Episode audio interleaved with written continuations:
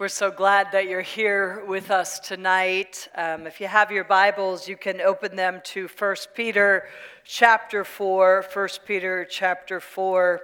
We're going to look at verses 1 through 8 tonight.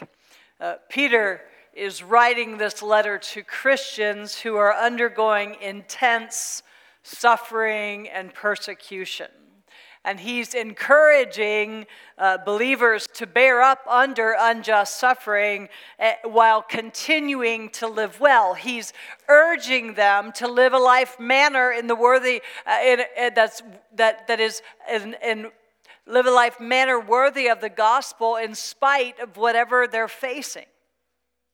And he's not just writing to the believers of that time, he's writing to you and to me as well. Because, like it or not, you and I at some time or another will face unfair or unjust suffering.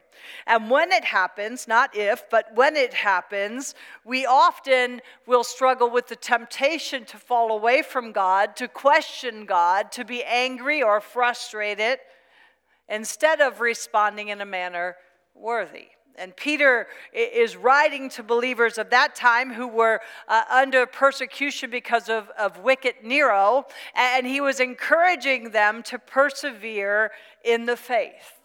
Chuck Swindoll says, when we face suffering, it isn't enough for us to simply get up every morning and trudge through each day. Neither is it advisable to paste a smile on our face and ignore trouble. Instead, the lesson that we'll read about in 1 Peter chapter 4 is to push through troubles, recognizing their temporary presence in our lives while walking in holiness and hope as people of faith. How do you respond to suffering? How do you respond to trials and tribulation, to troubles that come into your life? That's what we're going to talk about tonight. First Peter chapter 4 verses 1 through 8. Would you just pray with me first? Father, you know what my day has looked like and um, Father, I, I look at my notes and they seem uh, disheveled and quite messed up. And Lord, I refuse the, the right to panic. And I'm just trusting that when I open my mouth, words are going to be given to me and I'll declare them as fearlessly as I ought. I thank you, Father, that you're going to help me to preach with clarity, with boldness, with confidence, and with great authority. I praise you that your word never returns void, that it always goes forth and prospers for the very thing that you sent it to do. And I declare and decree over every person here tonight that the Word of God is going to prosper in their hearts and their minds. It's going to produce a harvest, not 30, not 60. I'm declaring a hundredfold harvest over their lives in Jesus' name. Holy Spirit, we invite you to infiltrate this atmosphere with your presence, to rain down and to bring illumination, to bring insight and wisdom, rhema revelation of your word. Father, we're eager to hear from you. And I pray you'd shine your light on your word and be exalted in this place tonight, I pray. In Jesus' name. Amen. 1 Peter chapter 4, verses 1 through 8. I'm, I'm titling this message Armed and Dangerous. Do you want to live the Christian life armed and dangerous? You're about to, to discover the secret of doing that. 1 Peter chapter 4 verses 1 through 8. Therefore, since Christ suffered for us in the flesh, arm yourselves also with the same mind. For he who has suffered in the flesh has ceased from sin, that he no longer should live the rest of his time in the flesh for the lusts of men, but for the will of God.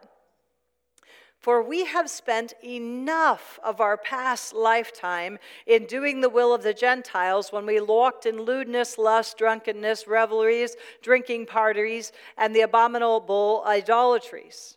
In regard to these, they think it strange that you do not run with them in the same flood of dissipation, speaking evil of you. They will give an account to him who is ready to judge the living and the dead. For this reason, the gospel was preached also to those who are dead, that they might be judged according to men in the flesh, but live according to God in the spirit. But the end of all things, hear this, but the end of all things is at hand. Therefore, be serious and watchful in your prayers. And above all things, have fervent love for one another, for love covers a multitude of sins. We're going to go on through 11. Be hospitable to one another without grumbling. As each one has received a gift, minister it to one another as good stewards of the manifold grace of God. If anyone speaks, let him speak as the oracles of God. If anyone ministers, let him do it with the ability which God supplies. Praise the Lord. That in all things God may be glorified through Jesus Christ, to whom belong the glory and the dominion forever and ever. Amen. Verse 1 Therefore, since Christ suffered for us in the flesh, arm yourselves also with the same mind. Uh, uh, this verse points back to chapter 3, verse 18, when it says that Christ suffered once for the sins, uh, for the sins, that for the, the just for the unjust, that he might bring us to God, and being put to death in the flesh, but being made alive in the Spirit. Peter is reiterating that just as Christ suffered in the flesh for us and died, we should follow his examples. I, I want you to think about how Christ suffered in the flesh. It was not an easy death. It was not something he was like, oh, yeah, I get to go to the cross. He did it out of obedience to the Father. He didn't give in to his own desires. He said to his Father, if there's any other way, but not my will, but yours be done. He, he didn't give in to his own desires. He didn't choose comfort. He chose to do the Father's will. He armed himself, so to speak, with a mind that was committed to doing the Father's will, no matter what the cost. Have you armed yourself with that same mind? He armed himself with the mind that would deny self and suffer for the sake of another. Uh, we need to follow his example. Peter is saying that. Arm yourself with the same mind that was in Christ. We need to determine that we will do the Father's will no matter what the cost, that we will deny self, will deny our own comfort, will suffer for the sake of another, and we will conduct ourselves in a manner worthy of the gospel of Jesus Christ. Peter says, Arm yourself with this same thinking, with this same mind. Now, armor is used to protect. My sons wear a bulletproof vest. It's used it's as armor to protect them. When my son, the, the, the SWAT officer, goes into a SWAT assignment, he is full of armor. It's used to protect. And uh, apparently, what Peter is saying here, and get this, if you miss everything else I say tonight, don't miss this. Peter is saying that there's a way of thinking that protects us. It acts like armor for us. He's saying that correct thinking protects us and helps us to gain victory in the Christian uh, walk. And, and that's so important. He, he's saying you have to choose to arm yourself with the same thinking that Christ had when he walked this earth, when he faced the cross. Christ said, It's not my will I'm doing. I'm coming to do the will of the Father no matter what it costs me. These people aren't even sorry, but I'm going to choose to suffer so that they can benefit. I wonder how many of us choose to suffer so that someone in your life can benefit. That you deny self for their good. Peter is saying, arm yourself with that same kind of thinking. You say, Ria, you don't know what I'm dealing with, uh, uh, the difficult spouse I have, the unhappy life that I live, the work situation I face every day. I, I want you to, to look back just a couple verses because in 1 Peter 3, we read that Jesus died and suffered in the midst of unjust suffering. He didn't do anything to deserve it, it was unjust. He, he says in, in verse uh, chapter 17, verse 3, he said, It's better to suffer for doing good than doing evil. Jesus was willing to do good even if it meant suffering. He died for it, the just died for the unjust.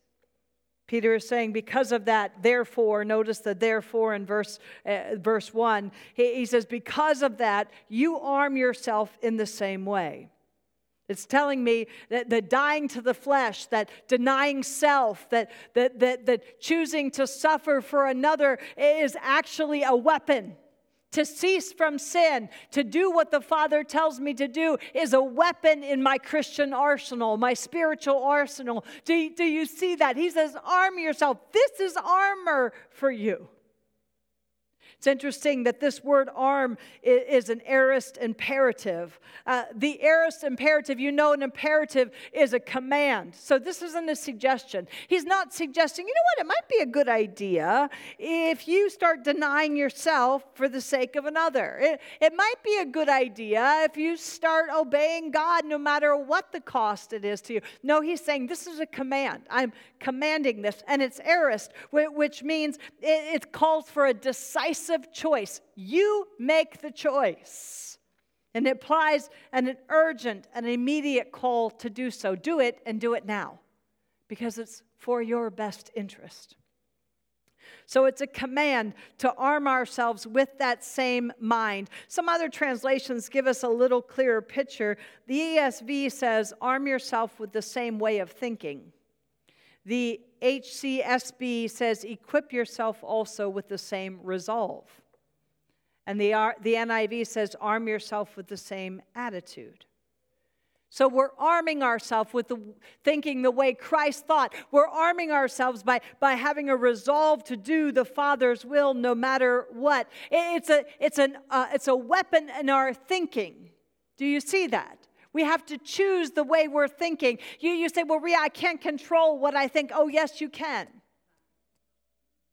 What separates us from the rest of the creation is, the, is the, our ability to think. The Bible tells us, as a man thinks, so is he. That our thinking shapes our behavior. And, and sadly, what I'm finding out about myself and about others is that our thinking is not always based on facts. Can I just tell you that? That's why Philippians tells us whatsoever things are true, think on those things. Whatsoever things are pure, lovely, admirable, think on these things. Be purposeful about what you're thinking on because your thinking is not always based on facts. Here's what it's based on our interpretation of the facts our interpretation of the fact. And our interpretation of the facts is based on our filter, what we're filtering through. I, I, I came across this quote this week and I really like it. it. It is, Paul Tripp says, every one of us in this room is an archaeologist. An archaeologist digging through the mound of his existence, trying to make sense out of life. Every one of us in this room is an archaeologist digging through the mound of his existence, trying to make sense out of life. Here's what I see our thinking is not based on facts. Our thinking is based on our interpretation of facts, and our interpretation of facts is based on uh, oh, the things that have happened in our life, the things that we've, we've lived through, that we've endured, that, that, that we've been through in life, and we filter everything through that, and then we determine the facts we want to believe. We can't afford that. That's why scripture says that we are transformed not by coming to Christ, we are transformed by the renewing of our minds by the renewing of our thinking. So, the call here from Peter is to make sure that we are thinking uh, about life in a way that Christ taught, according to the Word of God and not according to our feelings. If what you're thinking about does not line up with the Word of God, get a new thought. Get a new thought. Take that thought captive to the obedience of Christ. P- Peter is saying that our thinking is a weapon and that we can't afford to just let our mind go anywhere. We have got to make sure that we arm ourselves with the same thinking that Christ thought. Christ's whole life, his whole mission was to do the Father's will, no matter what it cost him. Are you committed to doing the Father's will, no matter how much it costs you, no matter how uncomfortable you get? Are you willing to love somebody who's unlovable just because God tells you to do it? Are you willing to forgive somebody who really isn't even sorry just because God tells you to do it? Are you willing to um, love unconditionally somebody who's not loving you very well just because God tells you to do it? Are you willing to not keep a record of wrongs and to forgive that record of wrongs, to erase it just because God tells you to do it? Are you willing to, to, to die to self and to live for Christ just because He says that my ways will lead to life? Are you arming yourself with the same thinking that, that was in Christ? It's a weapon. Phillips notes that Peter does not use the Greek word for light armor here but it means heavy armor. We all need the protection, we all we need all the protection we can get to prepare ourselves for the battles ahead. God does not promise to carry us to the skies of, of flowery beds of ease. God does not hand out colorful brochures offering good health, prosperity, wide popularity, and long life to those who accept Christ. Those who array themselves in such flimsy robes are in for a shock. Peter had long since learned to arm himself for battle. When he had been arrested years before in Jerusalem and sentenced to death, he simply went to sleep in his prison. He was not only a conqueror, but more than a conqueror. As Paul would have put it, he learned how to arm his mind, and we must too. So it's not only the aorist imperative, do this and do this now, and it's a command to arm your, your, yourself with the same mind that was in Christ, but it's in the middle voice. This is really important because you know what that says? That we have a personal responsibility for doing this. We can't expect God to zap us. God, can you just help me with this? Can you give me the mind of Christ here? You already have the mind of Christ. You need to arm yourself with the same thinking that Christ had when he walked this earth, and that was to do the Father's will no matter what. You say, well, what is the Father's will? It's written right here in this book before you. And we have a responsibility to arm ourselves with it, to fill our mind with the Word of God, to memorize it, to meditate on it, to obey it. And this, this book is, is the way to life. And Peter is saying it's a weapon. The idea is you arm yourself and that you can only be victorious in conflict holding on to this mindset. Armor implies a battle, it implies a war.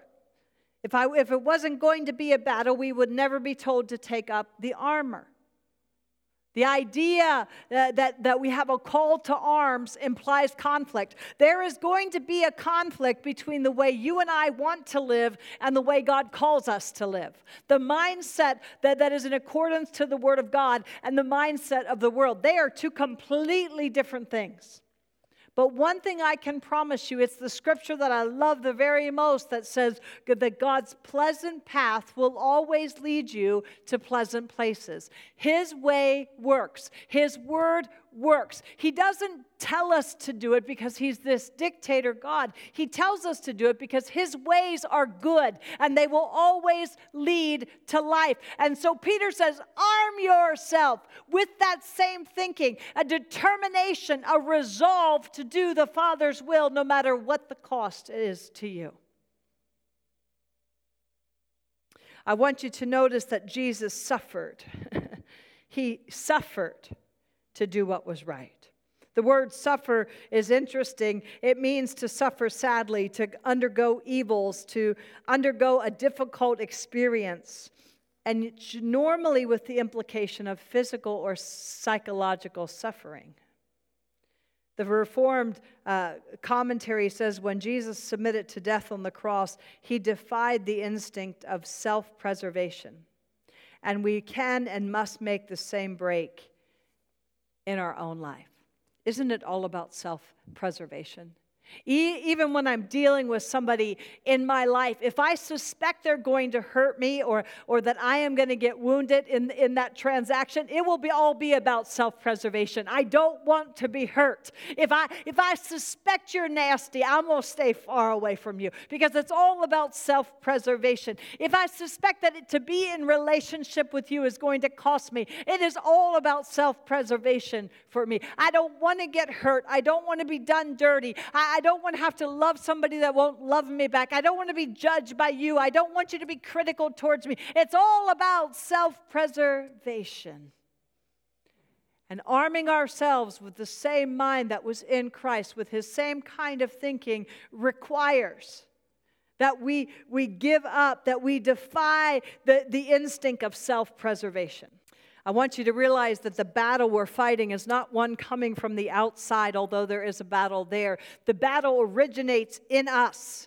It's an evil that finds its field of operation in our flesh. And we have to safeguard against it by putting on the mind of Christ, by dying to self, by submitting to the Holy Spirit, by, by, by, by yielding to the Spirit within us. Dietrich Bonhoeffer, one of my favorite uh, authors, uh, says, When Christ calls a man, he bids him come and die. We die to self and fleshly desires. We die to the enticements of the world. We die to all that we once loved more than God. And we die by submitting to the Holy Spirit within us. Over and over and over, we see that Jesus did what he did because he was filled with the Holy Spirit. He came out of the temptation with the devil, uh, filled with the Holy Spirit. He went about doing good because he was filled with the Holy Spirit. And, there is something to be said about the power of the Holy Spirit living within you. Many of you have seen my chocolate milk illustration. It's, it's one of my favorite illustrations about the Holy Spirit because people always say, I believe in a baptism of the Holy Spirit. Spirit. I'm just going to be honest with you. I just do. I, I, I can't deny it in my own life. There, there, there was a, see, the, the Word of God says that, that, that, that He baptizes you with water, but one is coming after me who baptizes with the, with the, with, with uh, uh, fire and with the, with the Holy Spirit. And do, do you see the difference? That there is a baptism that takes place. When, when I accepted Jesus Christ as my Lord and Savior, the Holy Spirit came to dwell within me. But there was something different that happened. The day that I, that I made the decision to, to allow the Holy Spirit to empower me, to saturate my life, to take over my life, and begin to rule and reign, there, there was something completely different. And I use that, that chocolate milk illustration where I talk about my life before Jesus, it was just a glass of white milk. And then I take a, a, a, a, bottle of Hershey syrup and I, I squirt it into that glass of milk. And you know what happens. It all goes down to the bottom of the glass and a little bit of the chocolate gets stirred in. But, but basically, it sits at the bottom of that glass. And I talk about when we receive Jesus as our Lord and Savior, the Holy Spirit comes and lives within us, He, he takes up residency within us. but there's something different about him just letting it to coming in and taking up residency within us. And then we take, I take a spoon and I start to stir that chocolate. And I stir it, and it begins to infiltrate that whole glass of white milk. It begins to just permeate every bit of, of that bland white milk and, and it becomes this tasty chocolate milk. And, and I talk about that's what happens when, when we are filled, when we position ourselves before the Lord and say, Fill me afresh and anew, saturate my life, fan into flame the gifts that were given to me. When uh, Paul says, Peter, oh, Tim, Timothy, fan into flame the gifts that were given to you with the laying on of my hands. You choose to fan it into flame. That chocolate milk is in you. Stir it up. Stir it up. If I had a glass of chocolate milk here and it was all stirred up and I just let it sit, what would happen? It would settle all back down to the bottom of the glass. That's why we have to be ye filled, continuous, ongoing filling with the sweet Holy Spirit. See, Jesus was effective because he was filled, he was saturated, he was submitted to the Holy Spirit. Arm yourself with the same mind that was in Christ Jesus. He walked submitting to the Holy Spirit. Everything I do, I'm like, Lord, what do you want to do here? I'm talking to the Lord throughout my day. I'm listening for His voice throughout my day, guiding me, directing me. I, am consulting Him, living within me. Be ye filled, continuous, ongoing filling.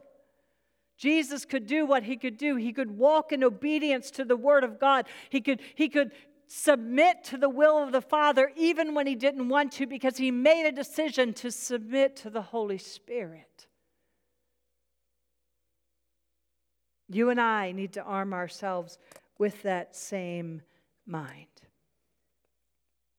He says, therefore, since Christ, the word Christ there means one who has been anointed with oil, who's been consecrated and set apart. Do you know that the same power that raised Christ from the dead is living within you. The Holy Spirit's power lives within you. We must tap into it. I saw a friend of mine at church Sunday. She came over and something had happened in her life, and she said, Ria, I have to know how you get to a place of prayer where you can have peace in the midst of, a, of turmoil. She said, I, I have to know how you, how you get there. And I said, I get there by by leaning on and relying on the Spirit within me, by submitting to the Spirit within me and not my flesh.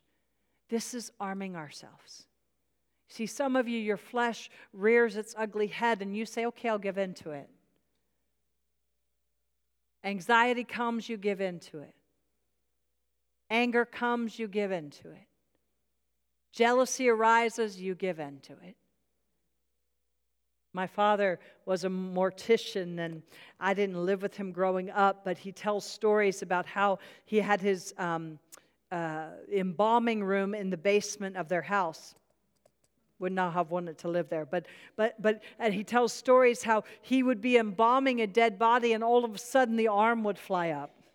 Now, I would just run out. I just can't even imagine the fear that would come over him. But, but you see, he knew uh, what, what I wouldn't know, and, and he knew that was a dead body, and he, and he understood that there's some kind of muscle contraction that happens after death, and that can just happen. See, he understood it was, a de- it was dead flesh, and he would just smack that arm back down on, onto the table. It didn't frighten him, it didn't, it didn't make him run out of the room. He, he understood it was dead flesh. And you see, when you and I, we have been crucified with Christ, and we no longer live, but Christ lives within us. And the life we now live, we live by, by we live according to the Spirit within us, not according to the flesh. And when that flesh rises up within you, when hatred rises up and you want to hate somebody, when bitterness rises up and you want to be bitter, when anger rises up and you want to tell somebody a thing or two, when you want to be jealous, when you want to be nasty, when you want to be unkind, you need to say, Dead flesh, get back down. I am submitting to the Holy Spirit within me. And the fruit of the Spirit is kindness, is gentleness, is self control, is goodness. Do you see? It's dead flesh. You do not have to give in to it. That's arming ourselves with the same mind that was in Christ Jesus. Oh my, so many things. So let's look at this. Therefore, since Christ suffered for us in the flesh, arm yourselves also with the same mind. For he who has suffered in the flesh has ceased from sin, that he should no longer live the rest of his time for the lusts of men. I want you to see this that, that he should no longer live the rest of his time for the, the lusts of men. That means he's, he was living that way. He was living for the lusts of men. He was living his life in the body. David Guzik says that Peter gives us two time references here. He, he said, First, you should no longer live in sin. We should answer every temptation, every sinful impulse with the reply, no longer. I, no longer, I'm no longer living for that sin. I'm no longer living to indulge that way. It's uh, no longer in my life. And secondly, we should carefully consider how to live the rest of our time. You see, you have the rest of your time here on earth.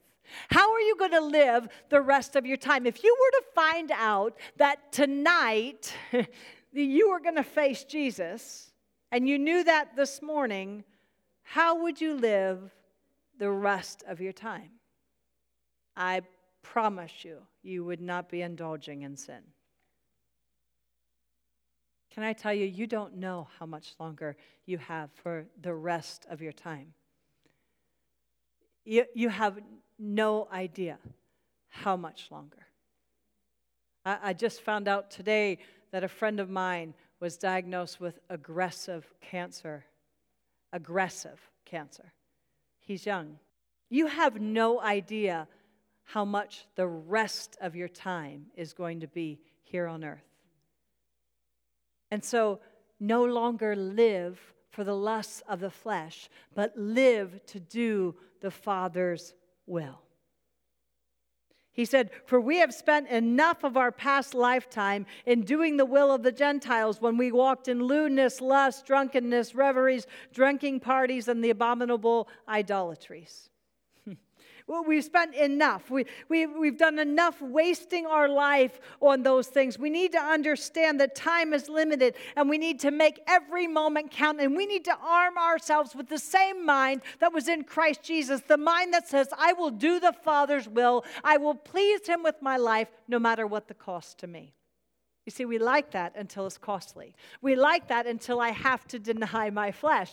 We like that until I don't get my way. We like that until I have to be the one sacrificing. But you see, this walk that we are called to live, the Christian walk, is not about us. Everything is about us. We make everything about us. It is not about us. It's not about our comfort. It's not about our bless me club. It's not about it's not about how much I'm loved. It is about sacrificing our life so Christ can be manifested in us so that people see Christ in us, the hope of glory. It's about making the use of every opportunity to make him known, to make him known. We've spent enough time wasting our life on those things. He says they think it's strange that, they, you, that you don't run in the same, the same with them in, the, in this flood of dis, dispensation. And, and, and it's so interesting because it's talking about being persecuted. That when you don't participate and act like the world, I can't tell you how many people are like, she is whacked, she is strange.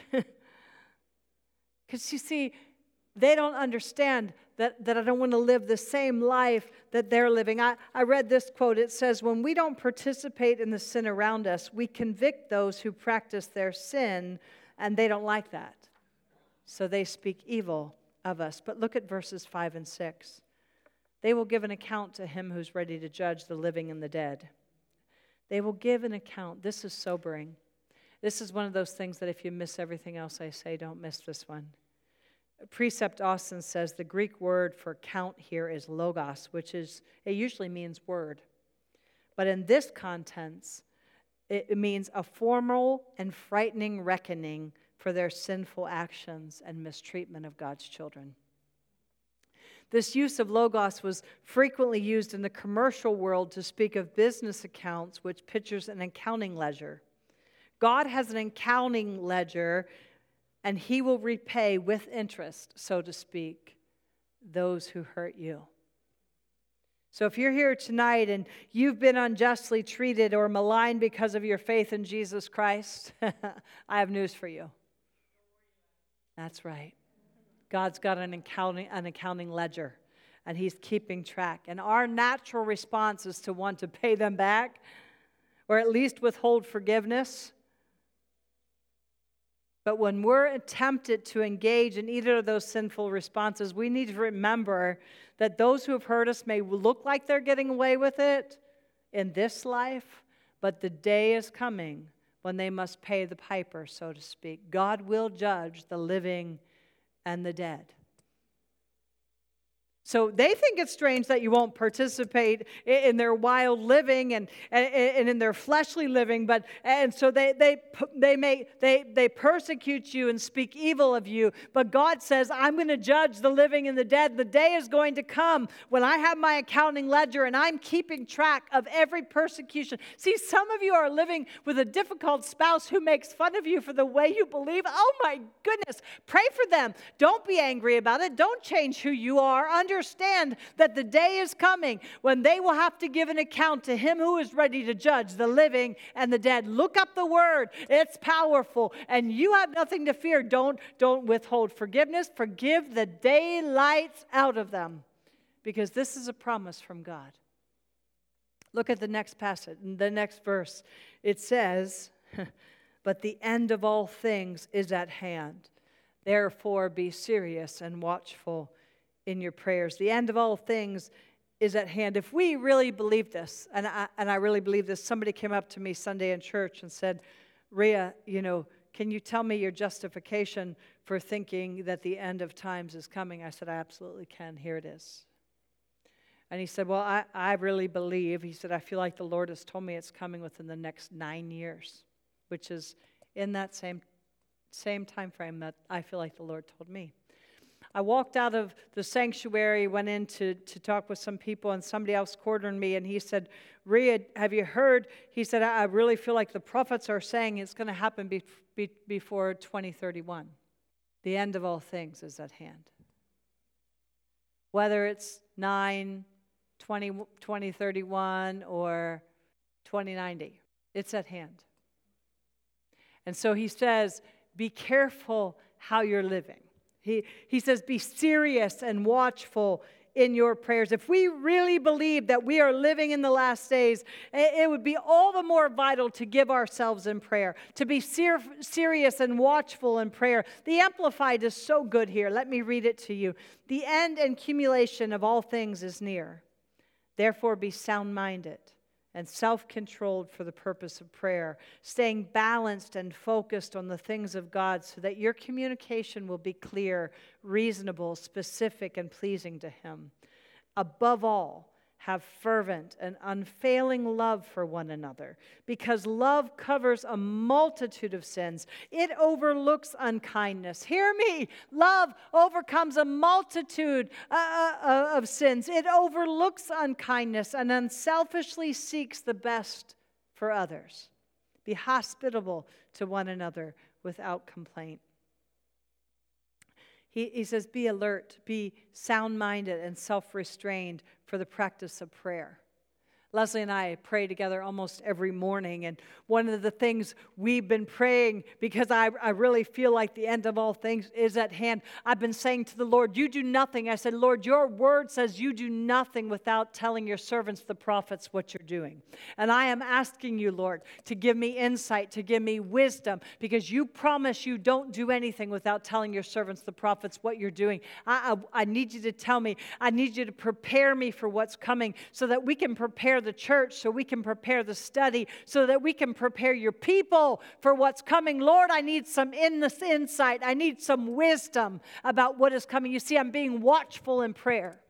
I'm being mindful in prayer. I, I, I, am being purposeful to communicate to God, to keep that communication line open because I want to know not just the things of God, I want to know the secret things of God and I'm seeking Him with all my heart. Peter says, Be watchful in prayer, be alert, be self constrained, staying balanced and focused on the things of God so that your communication with Him will be clear, reasonable, and pleasing to Him.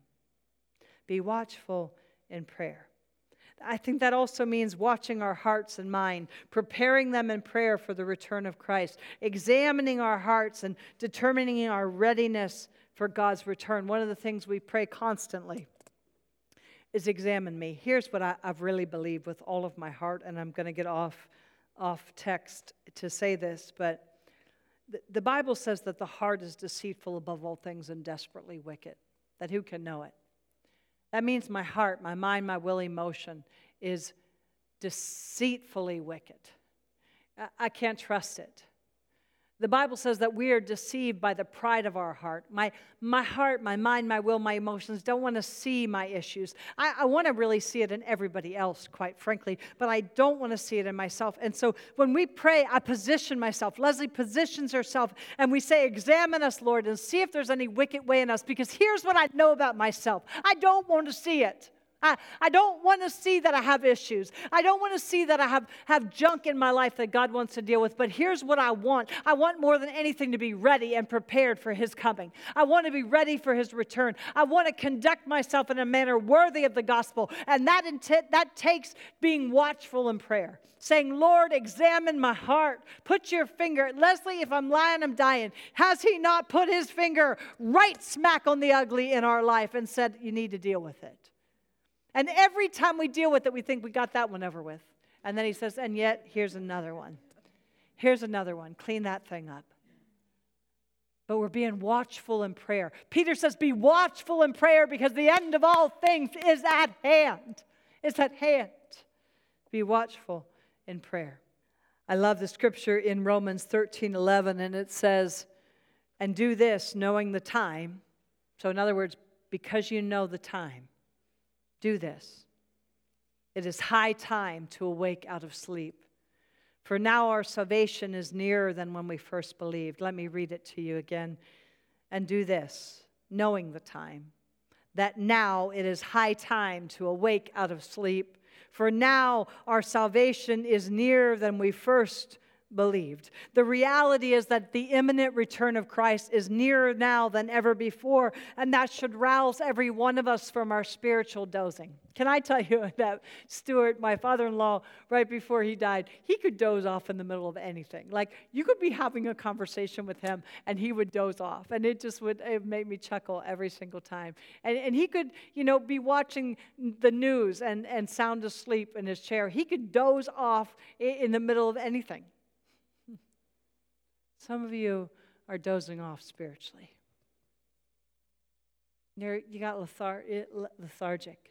I, I really looked at the scripture tonight. I was going to teach on um, the, the, the, the, lamps to, to make sure that our lamps are full of oil and that our wicks are trimmed because when he comes back, he needs to find them full. There won't be time to fill it up with oil. There won't be time to run and get oils and give me some oil for my lamp. Give me some, I need some Holy Spirit. I need, I need some spiritual strength. No, it won't be time. You won't have time for that because he's going to come at the, tr- the trumpet shall sound and he will appear like a thief in the night, scripture says. And we need to be ready with lamps full of oil and wicks trimmed because you do not know the time or the hour. And we have to be watchful and we have to be ready. And we cannot afford to be dozing off spiritually. And, church, I must say this as lovingly as I can. And I'm talking to the church as a whole, not to a church. I'm talking about the, the corporate church. We are dozing off spiritually. And it is time. Scripture says, and do this knowing the time, that now it is high time to awake out of sleep, for now our salvation is nearer than ever before. I believe this with every ounce of my being. With every ounce of my being. And we've got to issue the wake up call to the church to stop dozing off spiritually, to stop caring about the fact that you're fulfilling the lusts of the flesh, for stop caring that, that, that you're indulging in, in, in fleshly desires and garbage you should have nothing to do with, things that lead to death instead of to life. Wake up. My grandson uh, called tonight, and I had just said to Dave, I wish I would have had a video of him when he was about, what, six months ago, a year ago um, my son would pretend he was sleeping and he would be snoring. And Alton would jump on top of him and say, Wake up! and I said to Dave, I wish I had the video of him saying, Wake up! Because I would play it. Because that's what I want to do from the pulpit. I want to say, Wake up. You've dozed off. You think it doesn't matter how you live. You say, I'm saved by grace, Ria. Yes, you are saved by grace. But if you knew Christ was coming back tonight, would you have changed the way you live today? The things you did today? Wake up. Wake up.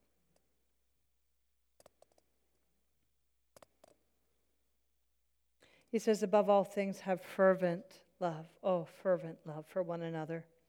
For love covers a multitude of sin. Above all, this is more important than anything else. Above all, have. That's present tense. It means make this your habitual practice to have fervent love for one another. That word fervent in the Greek, it means to stretch out. It's a, it's a picture uh, of, of, of, a, of a runner in the Greek games having the biggest stride he could possibly stretch his muscles to have so he would finish well. It's a picture of stretching your love muscles to say, you know what, I don't really want to love them, but I'm going to stretch. I'm going to stretch myself with love. I'm going to stretch my love beyond what's comfortable for me, and I'm going to love well. I'm going to stretch my, my love muscle limits. He says, have fervent love for one another above all. He said, because love covers. That word covers, it means to cause something to be covered over literally and hence not visible. Love covers a multitude of wrongdoing. That means I'm going to cover this man. I love him and I'm going to cover him. But I'm going to cover his, his issues. I'm going to cover his weaknesses. I'm not going to go blab it to Leslie and say, let me tell you what Dave did. And Dave is awful. And, and can you just pray for my husband because he's so terrible.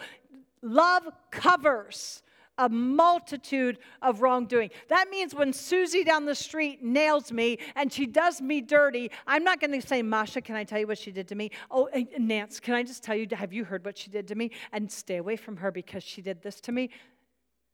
No, love, fervent love, covers, conceals, hides a multitude of wrongdoing. Why?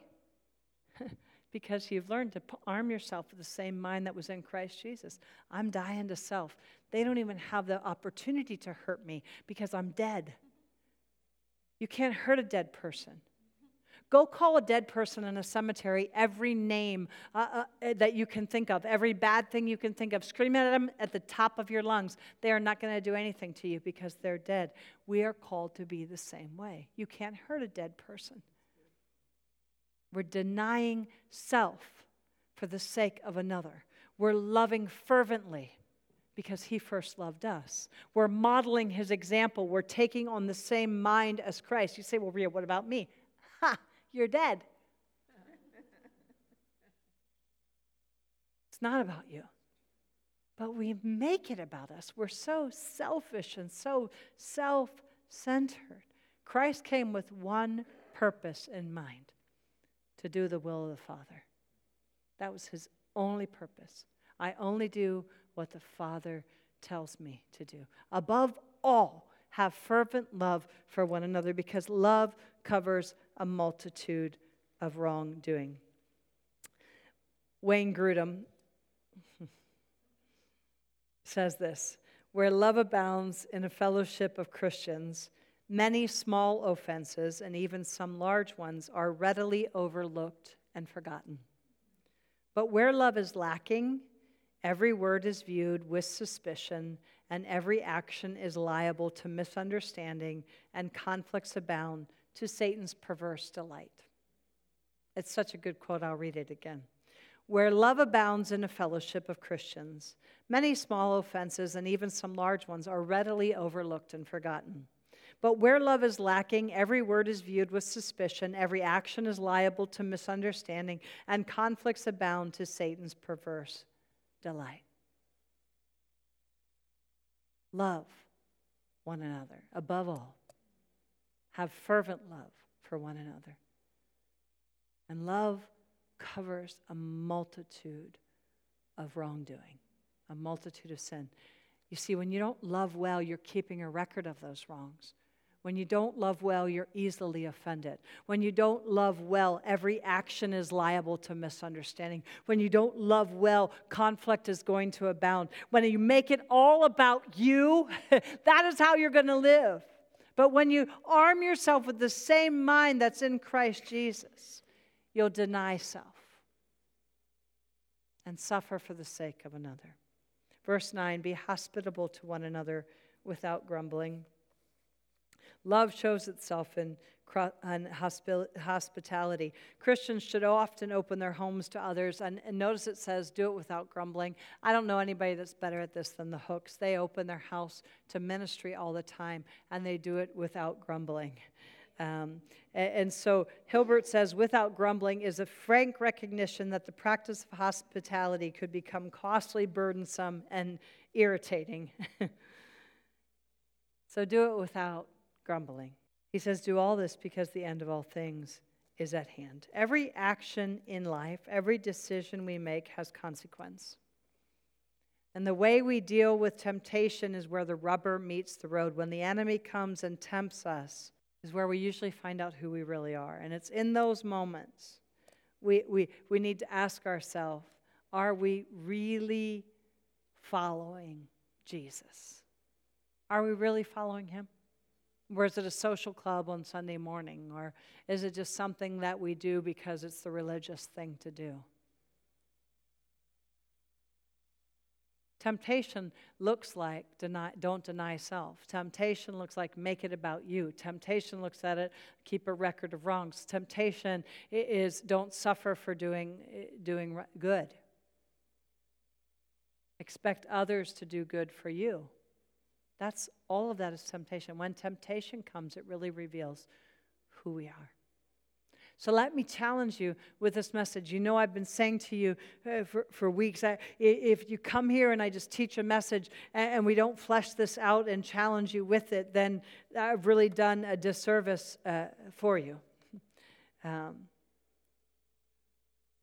he says in verse 3 For the time already has passed, more than that, for doing what the unsaved Gentiles do, living unrestrained as you have done. It's time that we choose Christ. More than enough time has already been spent living like the Gentiles do, living like the unsaved does. It's time, church, that we begin to rise up. The Bible says that all of creation waits for the sons of God to be made manifest. I love it. It's one of my favorite scriptures. That all of creation waits for the sons of God to be made manifest. All of creation is waiting for us to begin to manifest who we really are. Instead, we're manifesting flesh. We're manifesting ugly. We're manifesting jealousy. We're manifesting bitterness. We're manifesting anger. We're, we're manifesting c- being critical and judgmental. We're manifesting the devil. And all of creation waits for the sons of God to be made manifest. So let me challenge you this week to arm yourself.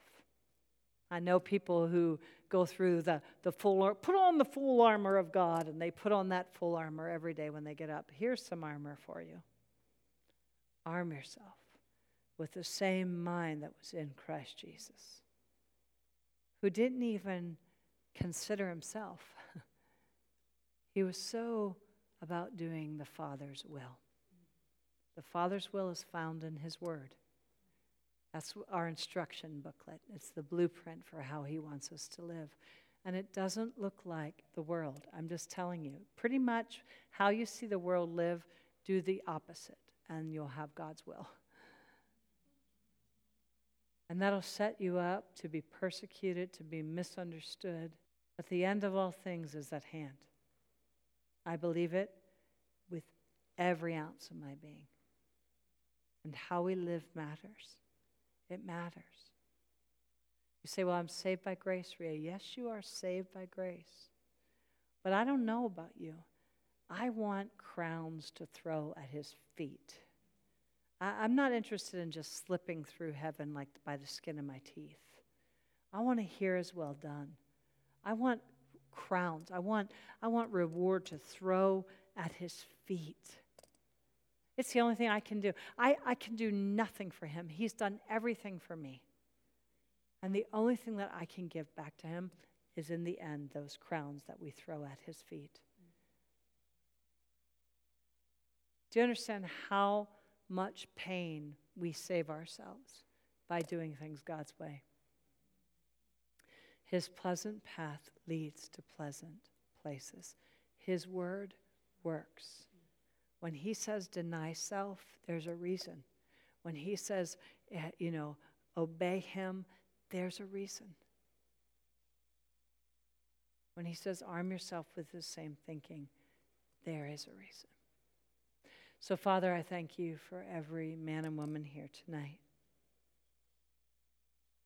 I thank you, Lord that you've given us your word, that your word is truth, that it works, that you've given us your Holy Spirit to equip and empower us, to convict us. Lord, I want to pray right now, just is coming through my head. And so I want to pray right now for hearts. I, I've been meditating on the scripture that talks about hardness of heart, a calloused heart. And there's some people here tonight whose hearts have been so calloused because of pain, because of trials, because of persecution. They've been hurt so much, and Lord, their hearts are just calloused over. They don't even feel the prick of your spirit anymore. They sit under a message like this and aren't even convicted because their hearts are calloused to it. Lord, I pray for a softening of those hearts tonight in the name of Jesus. I pray, Lord God, that you tenderize their hearts, to give them a heart of flesh again, Lord, a heart that will feel the prick of your spirit a heart that's tender to the things of God. Father, I ask that you give us um, just such discernment and wisdom in the season that we're in, Lord God. Your word says that the end of all things is at hand. That was Peter, how many thousands of years ago, that wrote that? How much closer we are now. Help us to be mindful of that, Lord, I pray. Equip us. Help us to be intentional about arming ourselves with the very mind of Christ, I pray. In Jesus' name, amen.